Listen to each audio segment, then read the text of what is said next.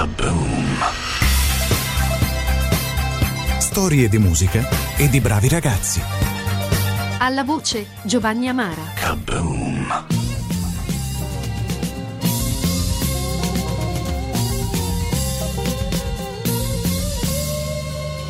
Si chiama Claudio Enrico Paolo Baglioni. Nato il 16 maggio 1951 a Roma. Prego, sali, sali pure, no, non mastico l'inglese. Fin da giovanissimo ha la passione per la musica. I suoi genitori lo incoraggiano. Claudio scrive belle canzoni. Ha la stoffa per bruciare i tempi. A soli 16 anni scrive Signora Lia. Signora Lia stasera Il contratto discografico arriva inaspettato ed essendo lui minorenne lo firma suo padre. L'anno dopo arriva il primo disco, l'omonimo Claudio Baglioni. Eh, solo che dopo i primi provini l'allora direttore artistico scrisse tanto questo non farà mai niente.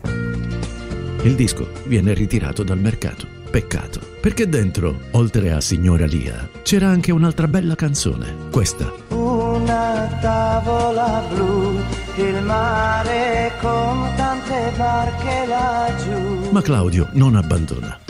Arriva il 1972 e questo piccolo grande amore è il disco che lo consacra, un successo esplosivo. Venderà più di 900.000 copie e resterà in cima alle classifiche italiane per quasi quattro mesi. Quella sua Questo piccolo grande amore ancora oggi è considerato uno dei brani più famosi in Italia, tanto da essere premiato come canzone italiana del secolo. Gli impegnati, che a quei tempi andavano di gran moda, definiscono Baglioni cantante di canzoni fotoromanzo, sottolineandone lo scarso impegno sociale. Lui dichiara C'era veramente una distinzione quasi drammatica, no? bisognava sottolineare il bianco e il nero, quindi anche se nelle mie prime produzioni sono costellate di tanti eh, argomenti, quindi non solo il- l'argomento de- dell'amore e del sentimento, però queste cose vengono quasi oscurate, insomma nascoste dall'altra produzione. Passerotto, non andare via. Poi replica con un altro successo, Sabato pomeriggio, cui fanno seguito altre canzoni straordinarie, Amore bello e tu, Poster, il manifesto della tristezza quotidiana che attanaglia la monotonia della vita qualunque. Seduto con le mani in mano sopra una panchina fredda del metro. Sei lì che aspetti quello delle 7.30 chiuso dentro il tuo paltò. Nel 1977 arriva Solo. Il disco rappresenta una svolta e si distanzia dalle canzoni precedenti, mettendo al centro il tema della solitudine. Lascia che sia tutto così. Nel 1985 è la volta di La vita è adesso.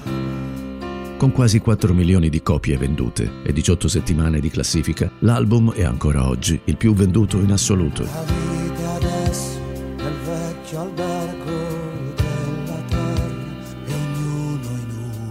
stanza, in una storia, i mattini più leggeri e cieli smarginati di speranza e di silenzi da ascoltare. Ma il 3 novembre 1990 il destino gioca la carta peggiore. Mentre torna a casa, Claudio Baglioni ha un incidente automobilistico con la sua auto. Si schianta contro un muro, si ferisce alle mani e al viso. La lingua si taglia in due.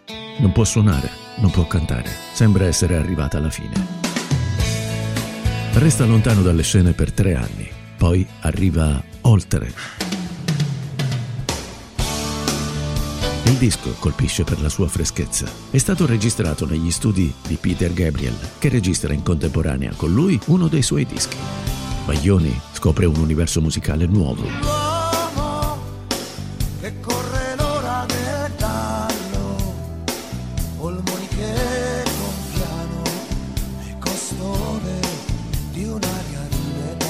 Quindi ancora un lungo ritiro di cinque anni. Baglioni giustifica la lunga assenza cantando Dove sono stato in tutti questi anni? Io me n'ero andato a lavarmi i panni dagli inganni del successo, a riscoprirmi uomo, io sempre lo stesso, più grigio ma non dono. E gira l'Italia a bordo di camion di colore giallo, organizzando eventi a sorpresa nelle piazze. La gente accorre numerosa a sentirlo. La stampa scrive: Baglioni, puoi amarlo o detestarlo, ma non puoi non conoscerlo. Seguono negli anni altri successi. Viaggiatore sulla coda del tempo, l'uomo della storia accanto, crescendo e cercando, tutti qui. E altri album di raccolte di successi. Nel 2015 parte Capitani Coraggiosi, tour con Gianni Morandi, che comincia quasi per scherzo e nel giro di poco tempo diventa un evento enorme. Non piangerò mai sul denaro che spendo, ne riavrò forse più, ma piango l'amore di un'unica donna che non ho, forse più. Nel 2018, l'esperienza come direttore artistico e presentatore di Sanremo. Curioso da parte di un cantante che non ha mai partecipato al festival. In conferenza stampa dichiara Voglio portare l'immaginazione al festival. E come non credergli? Lui di immaginazione ne ha avuta così tanta da scalare fin da giovane le vette della musica italiana. Ed è ancora qua, e neppure in odore di santità, per spaccare il mondo in due con l'ingenuità delle canzoni sue.